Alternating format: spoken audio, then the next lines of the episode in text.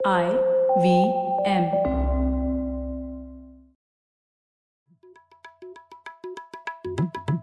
भाई हम हिंदुस्तानियों को बतियाना बड़ा पसंद है।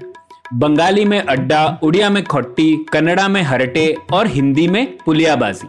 इस कला के लिए हमारी हर भाषा में एक शब्द है।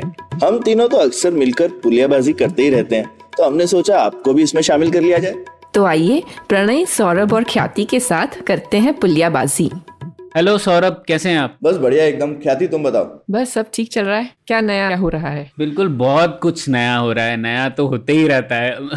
बस सवाल ये है कि हम लोग किस पे चर्चा करें? तो एक हाँ। चीज़ जिसपे जो बात नई भी है और पुरानी भी है इसीलिए शायद पुलियाबाजी पे हमें बात करनी चाहिए इस पर और वो थी भारत की इलेक्ट्रॉनिक्स मैन्युफैक्चरिंग की कहानी पे। तो आपने देखा होगा आजकल आए दिन इसके ऊपर एक ना एक न्यूज़ आइटम आता ही है। मतलब हर दो तीन दिन में एक चीज़ आती है एप्पल ने ये कर दिया सैमसंग ने वो नहीं किया, या फिर भारत ने इतने करोड़ का एक्सपोर्ट कर दिया, वगैरह वगैरह। तो मुझे लग रहा था इसके ऊपर थोड़ी गहरी चर्चा करते हैं कि कहाँ जा रही है ये कहानी? और सौरभ से भी समझते हैं कि ऐसे सॉफ्टवेयर के कंपैरिजन में ये कहानी कहाँ जा रही है और उनको क्या लगता है कि किस तरीके से ये दोनों कहानियाँ अलग हैं? ठीक है तो इसका और नज़दीकी एक बैकड्रॉप यह है कि अभी पिछले ही हफ़्ते सरकार ने एक, और production linked incentive scheme announce किया है जिसमें सत्रह हज़ार करोड़ दे रहे हैं वो आई थिंक अगले चार पाँच साल के लिए।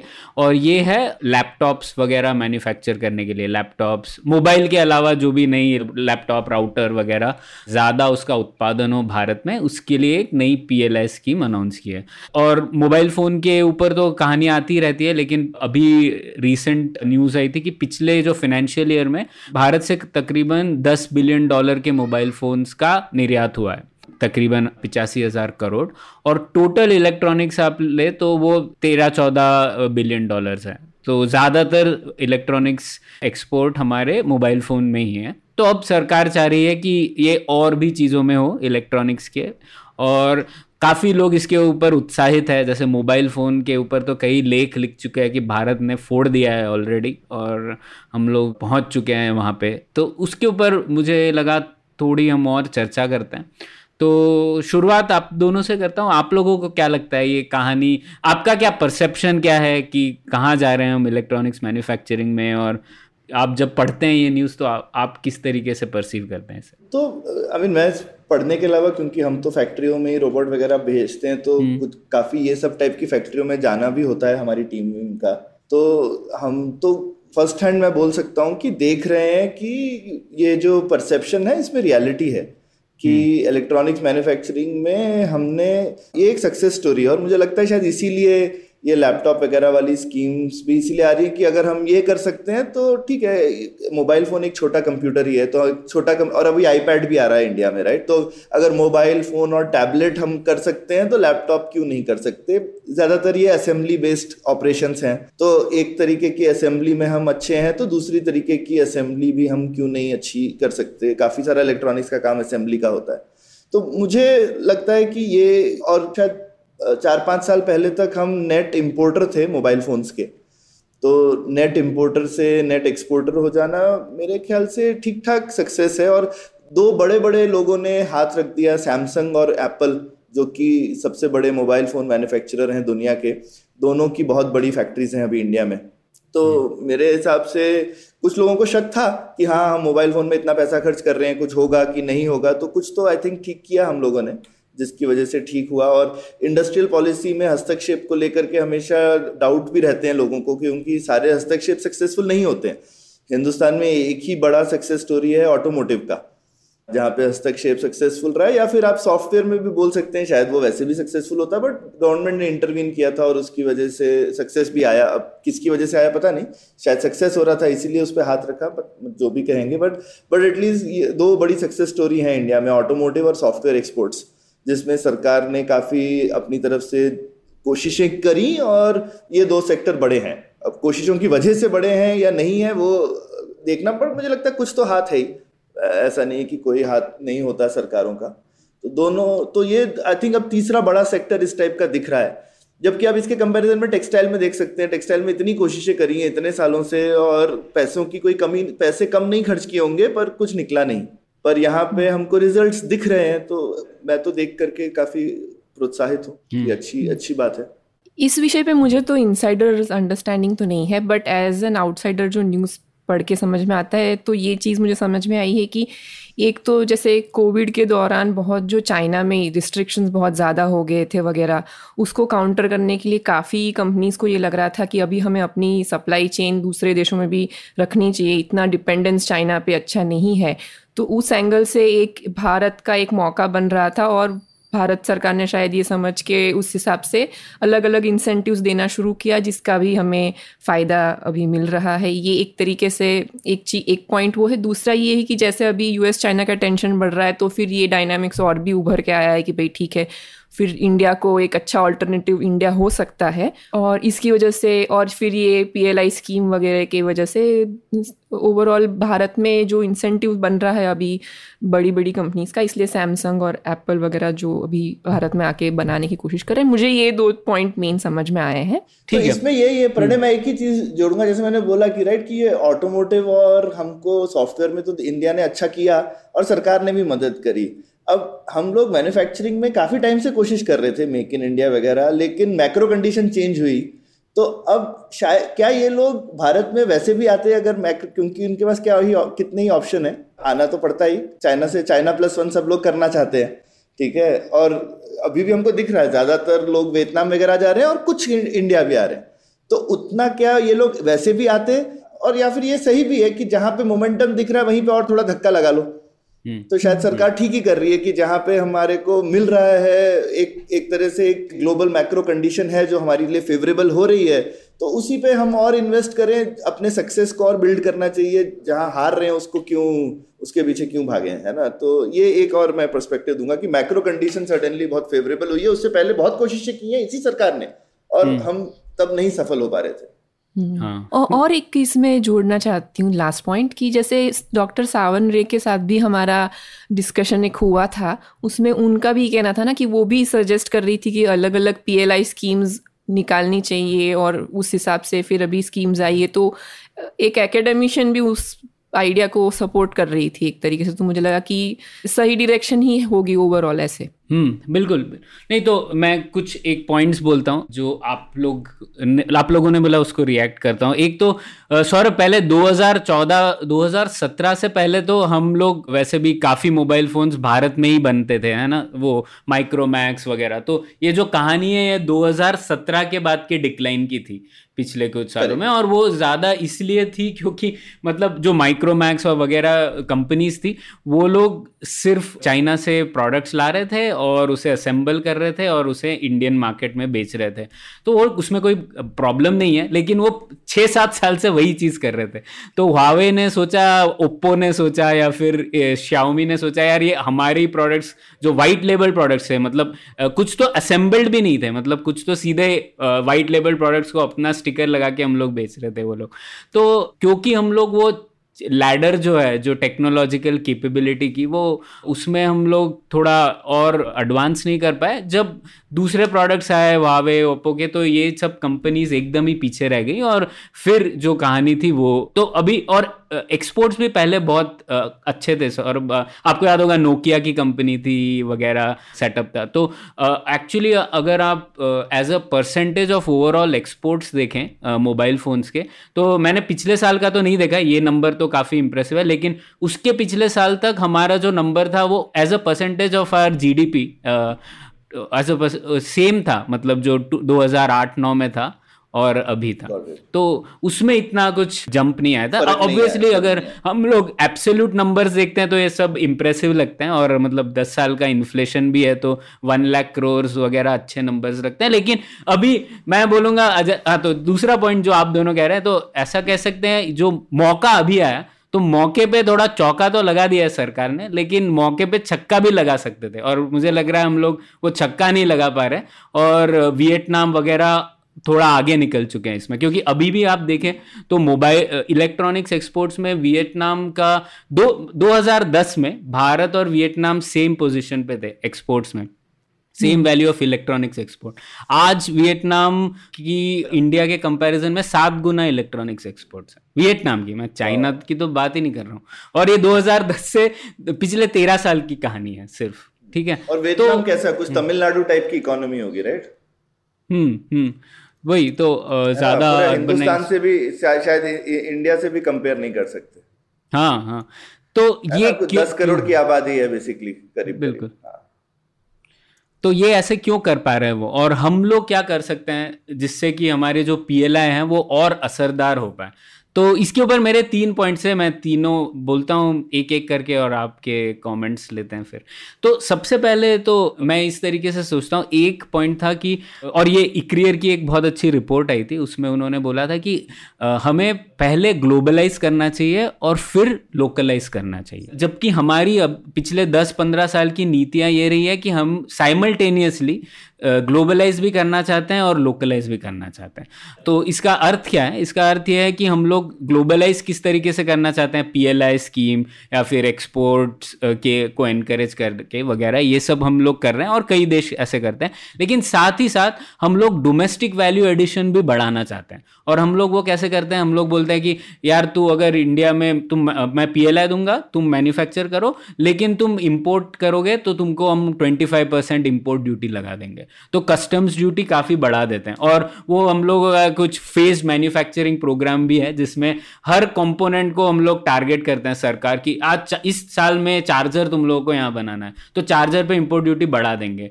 फिर तो सरकार का ये ये नियत रहती है कि ठीक है फिर चार्जर्स की एक लोकल प्रोवाइडर्स वाली कंपोनेंट मेकर्स की इंडस्ट्री इमर्ज हो जाएगी और फिर हम्म। सब कुछ हम लोग डोमेस्टिक वैल्यू एडिशन यहाँ करेंगे। अब ऐसा नियत होता है लेकिन हम लोग जैसे अक्सर बात करते हैं नियत और नीति में फ़र्क होता है। तो इस रिपोर्ट में उन्होंने ये भी कहा था, इन्होंने वियतनाम और चाइना की भी पॉलिसीज़ को स्टडी किया। तो उस, उसमें उन्होंने पाया कि उसमें काफ़ी अंतर था ये लोगों की पॉलिसीज़ में वो पहले ग्लोबलाइज किया उन्होंने, उसके बाद लोकलाइज करने की कोशिश की। तो उन्होंने किस तरीके से किया कि पहले तो वो सीधा सीधा उनका बस एम था कि एप्पल और सैमसंग जैसे लोग हमारे यहाँ पे बेस बना ले। और फिर हम्म। एक बार बेस बन गया। अगर उनको इंपोर्ट करना है तो इंपोर्ट करें क्योंकि अगर एक्सपोर्ट कॉम्पिटिटिव होने हैं तो इंपोर्ट्स भी कम लाजमी होना चाहिए कि वो कर पाए। नहीं तो एक्सपोर्ट इतने महँगे हो जाते हैं कि यहाँ से बनाए हुए प्रोडक्ट्स दूसरे देशों में नहीं जा पाते। अब एप्पल्स की, की कुछ फैक्ट्री वियतनाम में भी होगी चाइना में भी होगी इंडिया में होगी वो तीनों भी तो एक साथ कम्पीट कर रही है ना तो अगर हम लोग यहाँ के कॉस्ट ज़्यादा होंगी तो वो नुकसान होता है।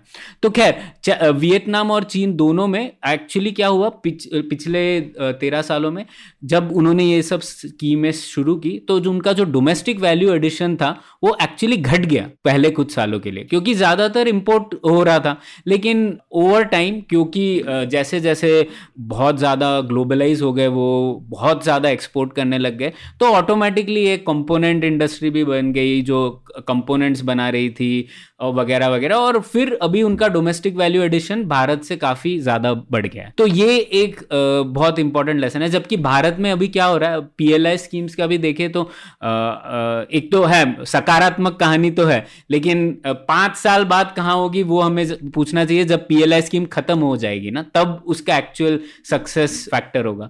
तो उसमें अभी हम लोग देख रहे हैं कि ज़्यादातर जो पीएलआई में उनको पैसे मिल रहे हैं वो कहाँ जा रहे हैं?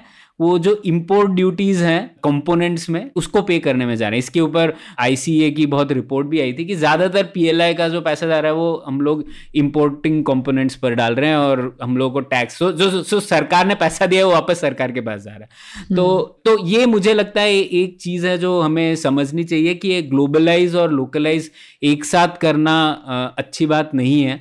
कोई प्रॉब्लम नहीं है, अभी वैल्यू एडिशन नहीं हो रही है तो ओवर टाइम हो जाएगी। जैसे जैसे जैसे अगर एप्पल के मेन प्रोड्यूसर्स फॉक्सकॉन और विस्ट्रॉन वगैरह, अगर उनका बेस यहाँ पर बन गया तो उनको भी चाहिए होगा कि लोकल कंपोनेंट्स यहीं से आए, क्योंकि उनको बहुत ज़रूरी होता है एक साथ जल्दी से कुछ प्रॉब्लम डिबक कर सके। क्रिसमस के सेल के पहले उन्हें प्रोडक्ट्स मार्केट में डालने रहते हैं। तो वो सब चीज़ें उनको भी समझ में आती है। उसके लिए सरकार अगर ऐसी तरीके की नीति बनाए, नीतियाँ बनाए तो उसका थोड़ा काउंटर प्रोडक्टिव रिज़ल्ट ही होता है। और ये हम लोगों ने पिछले कई सालों से देखा है। तो इस पॉइंट पे आप दोनों क्या कहते हैं? एक मेरा इसमें जस्ट एडिशनल सवाल है एक्चुअली कि अगर भारत का डोमेस्टिक मार्केट इतना बड़ा है तो हमारे डोमेस्टिक मार्केट के लिए ऑप्टिमाइज करने में क्या दिक्कत है? ये एक बेवकूफ़ी भरा क्वेश्चन लग सकता है बट हमारा डोमेस्टिक मार्केट इतना बड़ा है तो हम उनके लिए ऑप्टिमाइज कर रहे हैं एक तरीके से। बहुत अच्छा पॉइंट बोला। एक्चुअली हमारा डोमेस्टिक मार्केट बड़ा नहीं है। तो अच्छा। तो अगर आप देखें इसकी भी काफ़ी स्टडी है। कितने लोग एप्पल फ़ोन खरीदते हैं यार भारत में? कितना बड़ा मार्केट है वो। तो आप ओवरऑल स्मार्टफोन्स का मार्केट देख ले तो भारत में उसका छह सात प्रतिशत मार्केट है। तो मतलब हम्म। और तो भारत के बाहर 93 प्रतिशत मार्केट हुआ ना तो इट ऑब्वियसली मेक सेंस बाकी हम्म। जो जो मैन्युफैक्चरिंग वाले का भी इंटरेस्ट वही होगा कि मैं लॉन्ग टर्म में दूसरे देशों के लिए बनाऊँ वो भी वही ऑप्टिमाइज करना चाहेगा है ना?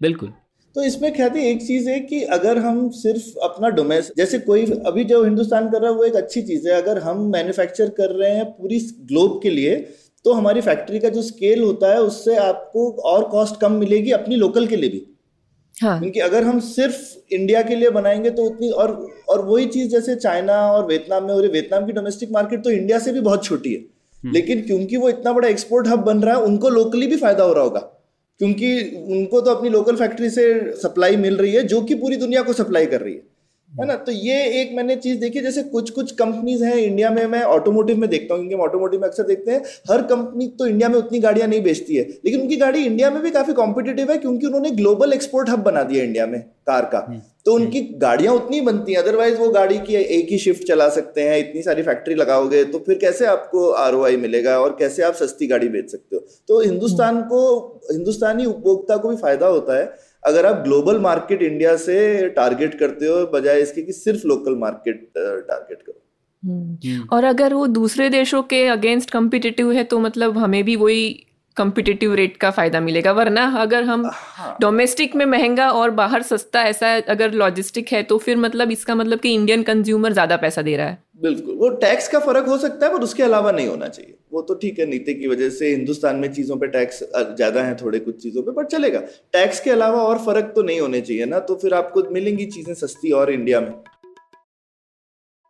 हाँ और एक और चीज़ है जो हम लोगों ने हेमा हटंगड़ी के साथ डिस्कस किया था बहुत टाइम पहले कि एक्सपोर्ट के बहुत सा और ज़्यादा भी फ़ायदे होते हैं क्योंकि एक्सपोर्ट आप कर रहे हो तो आपकी क्वालिटी वगैरह आपको उस पर बहुत ध्यान देना पड़ता है। जबकि डोमेस्टिक अगर आपको मतलब ये तो भारत की कहानी है ना पिछले सत्तर सालों की कि हम लोगों ने क्लोज कर दिया फिर हमारे कंपनीज़ सिर्फ़ हमारे कंपनी हमारे उपभोक्ताओं के लिए बनाएँगी चीज़ें तो वो क्वालिटी भी इतनी अच्छी नहीं थी। और जब दूसरे देशों के फाइनली मार्केट्स ओपन हुए तो कई कंपनी compete ही नहीं कर पाई। तो एक्सपोर्ट्स अगर अच्छे होंगे तो आपका क्वालिटी अच्छा होगा, आप टारगेट कर रहे हैं। आप सिर्फ़ प्रोटेक्टेड नहीं है किसी सरकारी नीति की वजह से। तो वो तो एक है ही।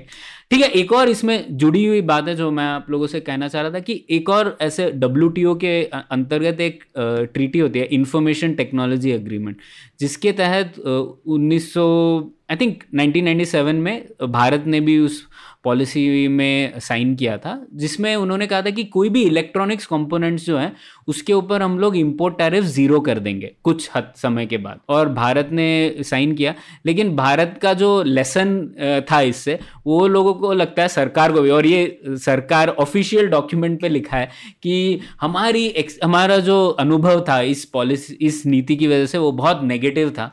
और हम लोग आगे जाके ये नहीं करेंगे। हम लोग इम्पोर्ट टैरिफ्स बढ़ाएँगे। और एक्चुअली ईयू जापान ताइवान इन तीनों ने केस किया है भारत के ऊपर। अभी चल रहा है, जो कि भारत हार गया। अभी एपेलेट ट्रिब्यूनल में जाएगा वो। लेकिन ये ऐसी भी चीज़ें हैं कि हम लोग इम्पोर्ट टैरिफ्स और भारत का रीजनिंग क्या था पता है? कि उन्होंने बोला, ये हम लोगों ने 97 में किया था साइन उसके, तब स्मार्टफ़ोन तो था नहीं। अब स्मार्टफ़ोन आ गया है।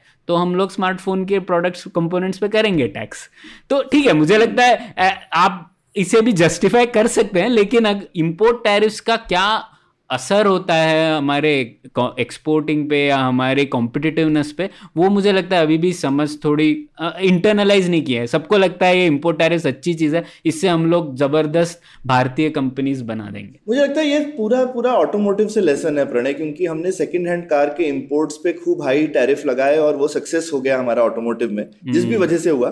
लेकिन हुआ सक्सेसफुल और हमने वो लेसन को गांठ मान लिया है कि वो बहुत अच्छी चीज़ है और हमको रेप्लीकेट करनी है हमने काफ़ी कोशिश करी वो एक ही इंडस्ट्री है जहाँ पे वो एक बढ़िया सक्सेस मिला है हमको हाँ। लेकिन बहुत बड़ा सक्सेस स्टोरी है इंडिया का ऑटोमोटिव में जहाँ हमने बहुत हाई टैरिफ रखे हम्म। आप बाकी बा, सब बाकी बहुत सारे देशों को देखेंगे जहाँ पे सेकंड हैंड गाड़ियाँ यूरोप से यूएस से आती हैं या नई गाड़ियाँ भी बाहर से आती हैं। क्योंकि लोगों को सबको लोगों ने आके घुट्टी भी यही पिलाई कि भाई गाड़ियाँ तो बहुत एसेंशियल है। गाड़ी से आपकी बाकी चीज़ें अच्छी होंगी कंट्री की वगैरह तो आप सस्ती रखिए गाड़ियाँ। तो अब हम्म। इसकी आप काफ़ी इस पे पीएचडी कर सकते हैं कि भाई शायद अगर हम नहीं बनाते हमारी गाड़ी तो उसका क्या ज़्यादा फ़ायदा होता क्या कह सकते हैं? हम्म। पर जो यथास्थिति है उसमें हमारी एक बहुत बड़ी इंडस्ट्री है ऑटोमोटिव उसकी वजह से एक इंडिया में बहुत मॉडर्न इंडस्ट्री क्रिएट हो गई है।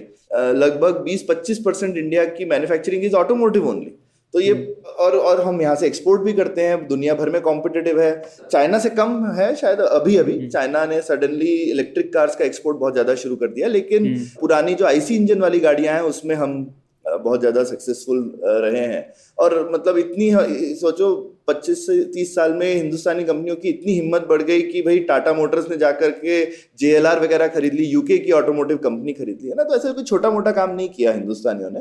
तो ये एक मुझे लगता है हमने उसका उस लेसन को हम कोशिश कर रहे हैं कि वो कैसे दांव दोबारा से लग जाए जो एक जा, एक बार लग गया है मैं मैं ये नहीं कहना हम्म। चाहता ये सही है गलत है बट मैं पर्सपेक्टिव थोड़ा कि दूसरे के पॉइंट ऑफ़ व्यू से अगर सोचना है कि वो क्यों ऐसा सोच रहे हैं? हम्म, हम्म हम्म।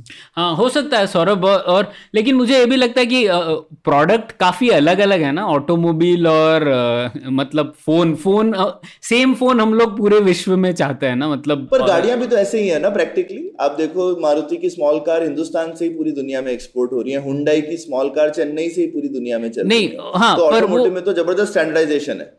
नहीं नहीं बट मारुति कार मतलब पूरी दुनिया में नहीं मारुति कार पूरे मतलब आप सोच सकते हो अफ्रीका में या श्रीलंका में वगैरह। जहाँ पे भी छोटी गाड़ियाँ जहाँ भी हाँ, छोटी गाड़ियाँ चलती। हाँ लेकिन आईफोन पूरे विश्व में आईफोन आईफोन है। ठीक यूएस में भी हो या यूरोप में। हाँ, हम्म, हाँ, तो लेकिन वो वो इनका लेकिन जो ओईएम और कंपोनेंट वाला जो एक डायनेमिक है उसमें उसमें उतना भी फ़र्क नहीं है मेरे साथ। मतलब उसमें इलेक्ट्रॉनिक्स ज़्यादा ऑब्वियसली या मैकेनिकल इंजीनियरिंग ज़्यादा है। हम्म। लेकिन वो जो एक चीज़ है जहाँ पे सप्लाई चेन में सेम कंपोनेंट वाले लोग बाकी लोगों को देते हैं आप कंपोनेंट भी एक्सपोर्ट करते हैं ओईएम सिर्फ़ टिपिकली कंपोनेंट मैन्युफैक्चरर के साथ मिल करके असेंबल करता है।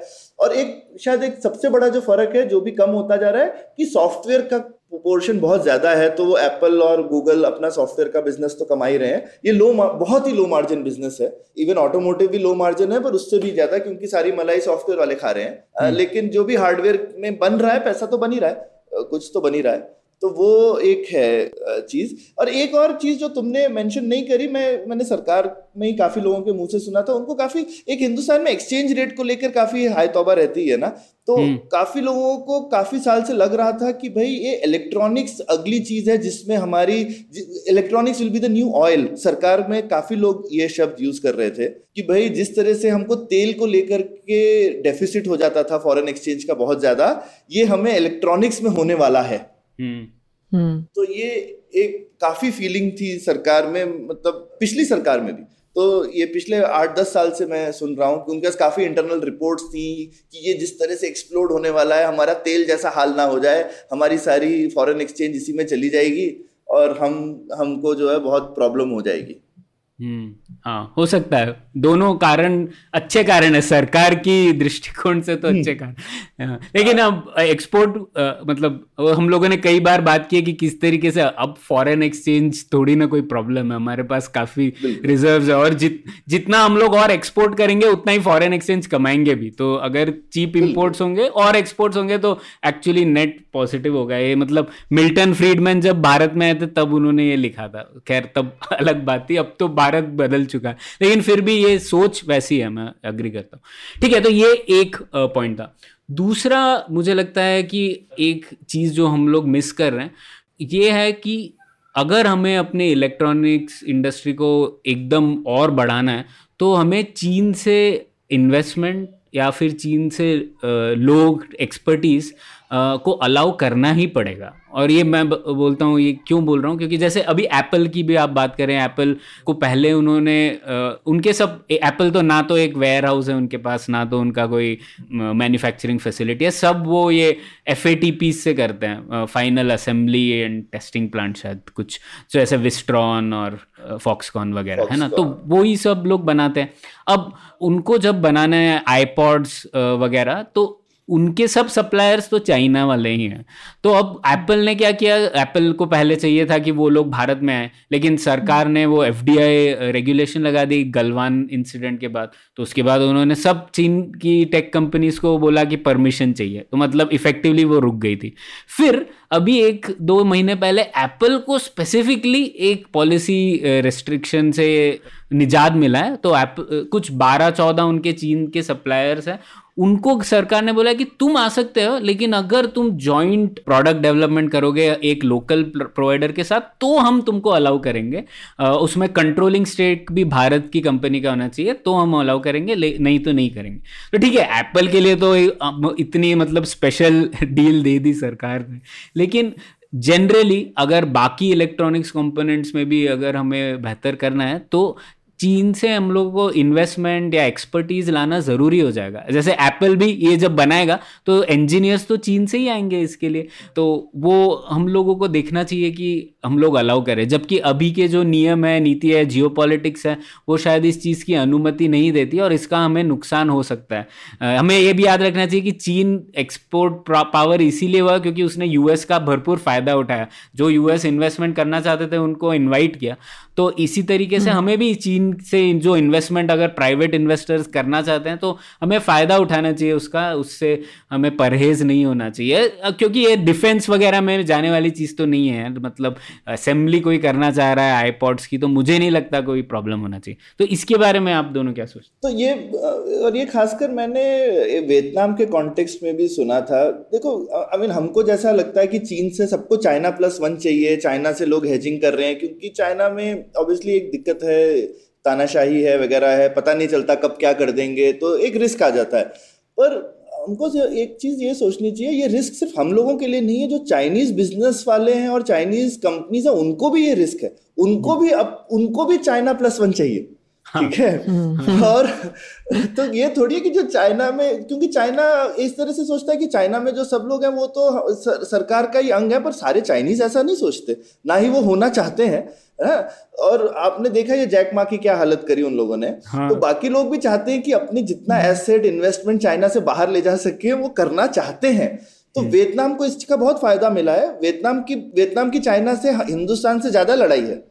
ठीक है? उनका जितना गहन युद्ध हुआ था उतना इंडिया का नहीं हुआ था उनके साथ में ठीक है? और उन लोगों ने लेकिन सोचा कि भैया कैसे हम बिज़नेस और जियो को अलग रखते हुए चाइनीज़ कंपनीज़ को आने दे सकते हैं? शुरू में बहुत सारा जो वियतनाम का सक्सेस है वो इसीलिए है क्योंकि चाइनीज़ कंपनीज़ ने वियतनाम में आके वो सक्सेस क्रिएट किया। हम्म। और मुझे लगता है ये हम लोगों ने एक ट्रिक मिक्स कर दी। हम हम यहाँ पे सारे डिसीज़न बहुत ज़्यादा इमोशनल तरह से ले लेते हैं। ये थोड़ी है कि चाइना सिर्फ़ हिंदुस्तान से ही बैर है। मतलब जापान से भी तो है। जापानीज लोग चाइना के साथ इतने अच्छे से बिज़नेस करते हैं जबकि उनके साथ तो उनकी अगेन हिंदुस्तान से बहुत ज़्यादा लड़ाई है। जापानी ताइवान भी ले लो। हाँ ताइवान तो और भी ज़्यादा बड़ा है। हाँ ताइवान तो और बड़ा एग्ज़ाम्पल है। तो हम्म। ताइवान इतने अच्छे से बिज़नेस कर लेता है चाइना के साथ जापान कर लेता है वियतनाम कर लेता है हमने नहीं सीखा। तो हम्म। ये मुझे लगता है हमारी फॉरेन पॉलिसी मेच्योरिटी थिंकिंग की मेच्योरिटी की कमी है। और जिस लेवल का देश बनना चाहता है हिंदुस्तान और हो गया है हमको थोड़ी और मेच्योरिटी दिखानी चाहिए कि भाई कैसे आई मीन हम उनके साथ लड़ाई जहाँ जिस मुद्दे पे लड़ाई करनी है लड़ाई करें और जहाँ मुद्दे पे हमें फ़ायदा है हम अपने पैर पे क्यों कुल्हाड़ी मारें हम्म। ठीक है और हम अपने लिए फ्यूचर में कुछ लेवरेज क्रिएट कर सकते हैं जितना चाइनीज़ पैसा इंडिया में लगा होगा वो भी ईंट पत्थर में उतना हम्म। हमको फ़ायदा ना कहाँ से लेके भाग जाएँगे ठीक मौके पे एक्चुअली हम उसको हड़प सकते हैं हम्म। ठीक है ना? तो ये तो एक हम अपने लिए लेवरेज क्रिएट करें तो ये मुझे लगता है एक, एक हम लोगों ने बहुत इमोशनल हाइप हाइप क्रिएट करके चाइना इंडिया मुद्दे को और फॉरेन पॉलिसी को एक इमोशनल मुद्दा बना करके हमने अपने थोड़े इंटरेस्ट को आई मीन क्षति पहुंचाई है। मतलब वो नहीं होता तो हम भी हम भी पाँच गुना और कर सकते थे मुझे ऐसा लगता है। ठीक है। तो हाँ सौरभ मुझे भी सहमति है इस विचार से और पर मुझे लगता है कि ये इसलिए ऐसा क्यों है? क्या ये भी एक कारण है कि जैसा आप पहले कह रहे थे कि हमें चीन के जो इकोसिस्टम है, उसकी समझ थोड़ी कम है। हम लोग को लगता है कम्युनिस्ट है कंट्री और अथॉरिटेरियन है तो तानाशाही मतलब सब कुछ, सब लोग हमेशा सीसीपी की ही सुन रहे हैं। ऐसा मुझे लगता है हम लोगों ने ये इंटरनलाइज कर लिया जबकि ऐसा नहीं है यार, भारत जैसा बड़ा देश है तो उसमें भी अलग इंटरेस्ट तो होंगे एक पार्टी है तो क्या हुआ? लोग एक पार्टी में भी पॉलिटिक्स नहीं होती है क्या? लोग कितने अलग अलग सोचते होंगे लोग इन और बिजनेसमैन तो कम पैसा आप कमाना ही चाहेंगे कहीं भी हो यहाँ पे हो या तो वो सब चीज़ें मुझे लगता है हम लोग एक इतना बड़ा हम लोगों ने एक हवा बना दिया है कि चीन ऐसा है एक authoritarian dictatorship with only one person in charge ऐसा परसेप्शन की वजह से हमें लगता है ये सब मौके हम खो देते हैं हाँ और ये ये भी इसी से इससे ताल्लुक है जितना हम बिज़नेस करेंगे उतनी हमारी समझ बढ़ेगी उनके बारे हम्म। में तो हम्म। हमको उनको हमारे यहाँ बिज़नेस करना चाहिए हमारी कंपनीज़ को भी वहाँ जाकर बिज़नेस करना चाहिए अभी भी हम देखें तो बहुत कम एग्जाम्पल्स हैं मैं ढूंढ रहा था एक मेरे को ओयो मिला सिर्फ़ जिसने सक्सेसफुली चीन में जाकर के बढ़िया बिज़नेस किया हम्म। वरना कोई इंडियन कंपनी ने चीन में जाकर के सक्सेसफुल बिज़नेस नहीं किया है प्रणय ठीक है हम्म। तो मुझे कोई अच्छे एग्जाम्पल्स नहीं मिले हमेशा या तो रीसेलर बन के करते हैं या कुछ जबकि काफ़ी चीनी कंपनियाँ जो इंडिया में बहुत सक्सेसफुल बिज़नेस किया है जिन्होंने हुआवे भी है हायर है और भी बहुत है ठीक है? उनकी बिल्कुल कोई कमी नहीं है। और जापानी लोगों को सबके साथ बिज़नेस करना आता है। वो इंडियन के साथ भी करती हैं चीन के साथ भी करती हैं अमेरिका के साथ भी करती हैं। तो ये हमको भी कला सीखनी चाहिए कि ये कैसे भाई आप आपको सबसे बिज़नेस करना आना चाहिए चाहे आपकी उनसे बहुत दोस्ती हो या ना हो। वो एक अलग जगह है। बिज़नेस एक अलग जगह बिल्कुल। और जहाँ तक हम लोग ये सब नहीं कह रहे कि आ, हमारे डिफेंस इंडस्ट्री में चीन सप्लाई कर रहा है ना ये सब तो कमर्शियल यार ये सब कंपोनेंट असेंबली फ़ोन ये क्या फ़र्क पड़ता है चीन के लगाने से? ठीक है खैर तो ये दूसरा पॉइंट था। अब मैं तीसरे पॉइंट पे आता हूँ। एक और मुझे ऐसे लगता है और सौरभ हम लोगों ने इसके ऊपर चर्चा की है पहले आपने ही बताया था कैसे सॉफ्टवेयर में एक केपेबिलिटी मेचोरिटी मॉडल होता है या सॉफ्टवेयर में लर्निंग के लिए एक लैडर होता है कि ये सब चीज़ें हम लोग धीरे धीरे सीखते हैं एक। तो वैसे ही मुझे लगता है इलेक्ट्रॉनिक्स मैन्युफैक्चरिंग में भी है, जो कि मुझे लगता है जो निराशावादी है और जो कट्टर सपोर्टर है सरकार की पॉलिसीज़ के, दोनों मात खा जाते हैं ये चीज़ समझने में। तो वो कैसे मैं आपको बताता हूँ? जैसे निराशावादी लोग हैं, वो हमेशा ये बताते हैं कि, बोलते हैं ये हमसे ना हो पाएगा टाइप हमेशा कहानी बता देते हैं कि, देखो टाटा बना रहा है कुछ केसिंग्स आईफोन के लिए और 50 परसेंट फेलियर रेट है उसकी एप्पल के यहाँ पे। ऐसी न्यूज़ आई थी। तो वो बोल रहे हैं कि देखो या, या फिर या, या फिर ऐसे बोलेंगे ना सिर्फ़ स्क्रू ही तो कस रहे हैं ना। हाँ। सिर्फ़ असेंबल कर रहे हैं। ड्राइवर तो कर लिया। हाँ स्क्रू हाँ। ड्राइवर चलाने से कुछ बहुत सीख लिया। जैसे सॉफ्टवेयर में कुली हो गए ऐसे तरीके हाँ। के अपशब्द भी लोग यूज़ करते थे। तो आजकल ये मैन्युफैक्चरिंग बोलते हैं हाँ भाई स्क्रू ड्राइवर चला लिया तो बहुत हीरो बन रहे हो टाइप से. हाँ तो ये एक तरीके एक साइड से ये लोग बोल रहे हैं निराशावादी और जो कट्टर सपोर्टर्स है वो बोलेंगे कि ठीक है अब जैसे ये पीएलआई ने कर दिया अभी एक लाख करोड़ एक्सपोर्ट हो गया तो बस हम लोग एक एक्सपोर्ट हब बन गए हैं ऑलरेडी ऐसा भी डिक्लेयर हम्म। कर देते हैं। तो हम्म। इन दोनों में मुझे लगता है मिस्टेक यही कर रहे हैं कि हम लोग टेक्नोलॉजिकल लर्निंग जो कि इनोवेशन लिटरेचर में काफ़ी रिसर्च टॉपिक है उसको हम लोग नहीं समझ पा रहे हैं कि क्योंकि इनोवेशन लिटरेचर ये कहता है कि टेक्नोलॉजिकल लर्निंग धीरे धीरे होती है टाइम के साथ होती है और ये इलेक्ट्रॉनिक्स में इस तरीके से होती है नौशाद फोब्स ने लिखा था उनके आर्टिकल में ये एक लैडर होती है O to ODM to OBM मतलब ओ पहले जैसे Samsung Hyundai L G T S M C ये कोई ग्लोबल ब्रांड्स थोड़ी ना थे ये सब पहले आउटसोर्स कर रहे थे कि ओईएम थे वो कोई किसी के लिए बना रहे थे जैसे अभी फॉक्सकॉन बना रहा है वगैरह। फिर हम्म। उन्होंने सोचा कि यार अभी इससे हमें हमारी प्यास नहीं मिटी तो हम लोग फिर उसके बाद उन्होंने आर एन डी में इन्वेस्ट किया प्रोसेस इनोवेशन में इन्वेस्ट किया जिससे कि मैन्युफैक्चरिंग और बेहतर हुई। तो उसके बाद वो धीरे धीरे खुद की डिज़ाइन और मैन्युफैक्चर करने लगे। तो वो ओ बन गए ओन डिज़ाइन एंड मैन्युफैक्चर तो फिर उसमें वो इनोवेशन में वो थोड़ा सा हिस्सा और अपना पैर जमा लिया वहाँ पे उन्होंने। उसके बाद थोड़े समय बाद उन्होंने फिर से और विदेशों में एक्सपोर्ट करना शुरू किया लीडिंग एज प्रोडक्ट डिज़ाइन शुरू की और खुद की ब्रांड निकाली और फिर वो ओन ब्रांड मैन्युफैक्चरिंग हो गया मतलब ओबीएम तो यही कहानी है जो हर हर सेक्टर में हुई है। सैमसंग माइक्रोवेव से लेके सेमीकंडक्टर्स तक एल टीवी सेट में या ह्युंडई कार्स और एक्सकवेटर में TSMC भी जब शुरुआत हुई थी। तो हर जगह यही कहानी रही है। लेकिन हम लोगों को ऐसा लगता है कि बस पीएल आ गया या तो हम लोग तीन साल में मतलब तीस मार्क हाँ बन जाएँगे या फिर दूसरों को लगता है हम लोग सिर्फ़ असेंबली कर रहे हैं। अरे इवन मतलब टाटा की अगर हम लोग देखें फिफ्टी परसेंट फेलियर रेट है आईफोन केसिंग्स में जब एप्पल ने चीन में शुरुआत की थी तब क्या फेलियर रेट थी वो हमें देखनी चाहिए। और मेरा दावा है कि उससे कई ज़्यादा फेलियर रेट थी। और धीरे धीरे करके वो भी सीखें तो उसी तरीके से हमें लग मुझे लगता है कि ये सोचना चाहिए कि लर्निंग कैसे होती है और उसको हम लोग कैसे बढ़ावा दे सके। बजाय इसके कि हम लोग सोचे अभी हो जाएगा या फिर इम्पोर्ट ड्यूटी लगा देंगे तो हम लोग तो सब लोग हम लोग घर से घर पे ही बनाने लगेंगे सब। बिल्कुल ये और इसमें I mean Lenovo Acer laptop की दुनिया में देख सकते हैं ये भी इसी तरीके के हैं। सोचो लेनोवो ने फाइनली आईबीएम का ही लैपटॉप बिज़नेस खरीद लिया। ठीक है? तो हम्म। कभी कभी इस तरह से हो जाता है। जैसे अक्सर आजकल लोग बोलते रहते हैं कि शायद पेज इंडस्ट्रीज़ जो है ग्लोबल जॉकी खरीद सकती है। ठीक है? वो इंडिया हम्म। में जो है वो इतनी ज़्यादा सोफिस्टिकेटेड हो गई है या मुझे लगता है किसी दिन जुबिलियंट जो है वो डोमिनोज ही ना खरीद ले। ठीक हाँ। है। तो तो तो ये हम बाकी सेक्टर्स में भी देख रहे हैं कि आप पार्टनर बनते हैं सीखते हैं। और धीरे धीरे सीख सीख के जिसको जैसे तुमने बोला सॉफ्टवेयर में सिंकिंग लैडर होती है, आप लैडर के नीचे से शुरू करते हो, फिर अगली चीज़ सीखते हो, उसके ऊपर की चीज़ सीखते हो धीरे धीरे करके आप ऊपर जाते जाते हो। ये हर सेक्टर में होता ही होता है। इलेक्ट्रॉनिक्स में भी होगा ही होगा। मैन्युफैक्चरिंग में कभी कभी थोड़ा डिफ़िकल्ट लगता है प्रणय, क्योंकि वहाँ पे आप डिज़ाइन और मैन्युफैक्चरिंग को थोड़ा सा अलग रख पाते हो। ज़्यादा हम्म। लेकिन लेकिन उतना अलग भी नहीं क्योंकि आपको डिज़ाइन फॉर मैन्युफैक्चरिंग करना पड़ता है तो डिज़ाइन वालों और मैन्युफैक्चरिंग वालों को आपस में बात करनी ही पड़ती है और दूसरी वो चीज़ जहाँ पर सॉफ्टवेयर हावी है वहाँ पे और मुझे लगता है वो तो एक्चुअली इंडिया की स्ट्रेंथ है क्योंकि हिंदुस्तान सॉफ्टवेयर भी अच्छा करता है हम्म। तो अक्सर लोग सॉफ्टवेयर को काफ़ी अलग रख पाते हैं अगर आपकी मैन्युफैक्चरिंग में सॉफ्टवेयर का कंपोनेंट है तो जो ओनिंग कंपनी है जैसे आईफोन यूएस चाइना में काफ़ी लोग अच्छे हो जाएँगे अगर एंड्रॉयड नहीं होता तो उनके लिए काफ़ी मुश्किल हो जाती हम्म। लेकिन जो एप्पल कंट्रोल रख सकता है अपने सॉफ्टवेयर पे वो वो बिल्कुल आउटसोर्स नहीं करते और उसके बारे में आपके मैन्युफैक्चरर को बिल्कुल कुछ पता नहीं होगा तब भी आपका काम चलता रहता है राइट हम्म। तो ये एक चीज़ है आज की नई दुनिया में जहाँ सॉफ्टवेयर हार्डवेयर दोनों एक साथ बनने चाहिए वो हमको अगली चीज़ पे देखना चाहिए। ये सिर्फ़ हार्डवेयर सिर्फ़ सॉफ्टवेयर अब पुराने सदी की सक्सेस स्टोरीज हैं पर पर ठीक है हमको उनमें भी अच्छा करना है। तो ये ये बिल्कुल मैं मैं सहमत हूँ इस बात से।